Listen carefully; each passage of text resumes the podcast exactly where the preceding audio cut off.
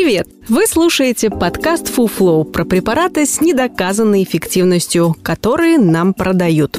Чаще всего они бесполезны, иногда опасны. Мы проверили эти вещества по науке и знаем о них всю правду. Каждый выпуск – новая пачка таблеток, которая вам не нужна.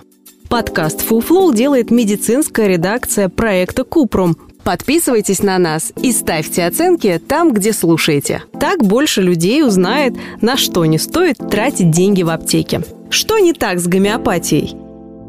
В конце 2009 года певица Алекса Рэй Джоэл решила покончить жизнь самоубийством. Она приняла 15 таблеток обезболивающего средства, и вскоре ей показалось, что она чувствует себя плохо. На лбу выступил пот, руки начали дрожать. Она испугалась и позвонила в 911, но девушку быстро отпустили из больницы, поскольку ей невероятно повезло. Она пыталась убить себя гомеопатическим лекарством Траумель. Небольшое количество молекул ртути, белодонны и серной печени в этом препарате было, но столь мало, что 15 таблеток не оказали ровным счетом никакого действия.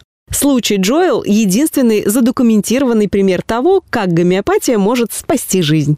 Гомеопатия появилась в конце XVIII века благодаря Самуэлю Ганеману, немецкому врачу, который выступал против практики кровопускания, чем вызвал косые взгляды коллег. Да, в то время вред кровопускания еще не был доказан. Ганеман считал, что коллеги-медики приносят пациентам больше вреда, чем пользы, что было чистой правдой, и решил основать свое направление в медицине. Идея заключалась в том, чтобы лечить болезни тем, что их вызывает. Только виновников нужно хорошенько разбавить и обязательно встряхнуть. Вы наверняка слышали, что для того, чтобы избавиться от похмелья, надо выпить еще немного. Вот и здесь также. Другими словами, немножко того, что причинило вред, якобы способно его исправить. Гомеопаты делают препараты из чего угодно. Неорганических веществ от соли до золота, из животных или выделяемых ими жидкостей, например, змеиного яда, а также из человеческого гноя, рвотных масс, фекалий, бородавок. Не морщите носы, все равно это разводится до такой степени, что ничего не остается.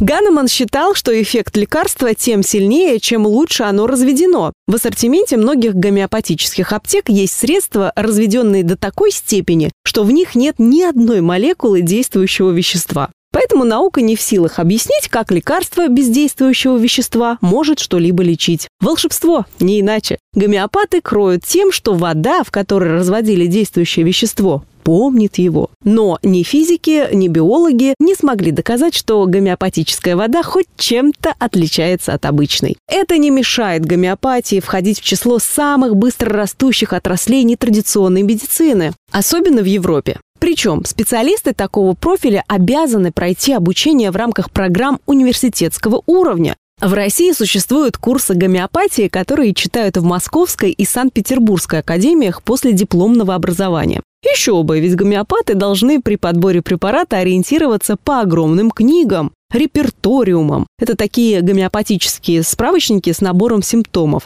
Книгам этим столько же лет, сколько отцам-основателям гомеопатии. В них собраны все состояния, которые только могут быть у человека. На каждый симптом приходится добрая сотня препаратов. В таком справочнике в США числится более тысячи веществ, каждая из которых облегчает сразу много симптомов. Так препараты на основе грецкого ореха лечат разные психологические расстройства, потому что грецкий орех похож на мозг.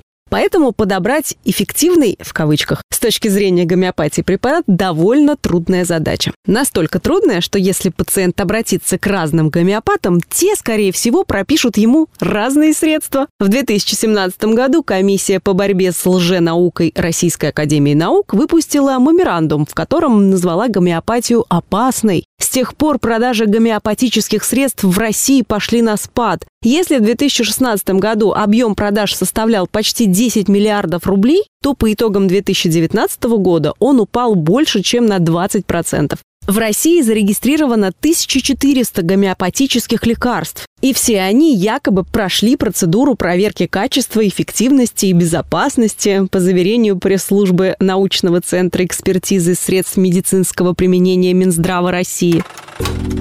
Что это значит? Согласно федеральному закону номер 61 об обращении лекарственных средств, гомеопатический лекарственный препарат произведен из фармацевтической субстанции в соответствии с требованиями общих фармакопейных статей к гомеопатическим лекарственным препаратам. То есть закон отсылает нас к фармакопейным статьям, которым должны соответствовать гомеопатические препараты. В соответствии с одной из них качество гомеопатических средств проверяют так. В том случае, если степень разведения активного компонента не позволяет определить подлинность или количественное содержание, качество препарата оценивают по вспомогательным веществам. Ясно? Качество лекарства оценивают по качеству сахара. Ну а что еще остается, если действующего вещества нет? На сегодня нет надежных доказательств того, что гомеопатия эффективна при любом состоянии здоровья. Все авторитетные медицинские источники как один утверждают, что гомеопатические средства действуют не лучше, чем плацебо, то есть пустышки. Но ведь помогает, скажете вы. Пусть за счет плацебо, ну что? Если в лекарстве нет действующего вещества, значит оно как минимум безопасно. Но гомеопатия может иметь косвенные, но очень опасные побочные эффекты. Самый главный в том, что когда пациенту понадобится настоящее лекарство, он будет продолжать принимать пустышки по советам гомеопата. Если у человека диабет, рак, ВИЧ, такое лечение может закончиться смертью. А еще мало кто думает о вреде кошельку, а этот вред огромен и тоже отражается на качестве жизни и здоровья. Так, сахарное лекарство от гриппа стоит 500 рублей, а элементарный ибупрофен, который снимает боль и жар, 20 рублей. Это был подкаст «Фуфло», в котором мы рассказываем о препаратах с недоказанной эффективностью. Ставьте звездочки, комментарии и делитесь подкастом с друзьями и близкими. Так мы вместе убережем их от фуфла. Все мифы о здоровье мы собираем в подкасте «Купром», а в проекте «Без шапки» говорим о медицине с лучшими врачами и учеными. Ссылки есть в описании.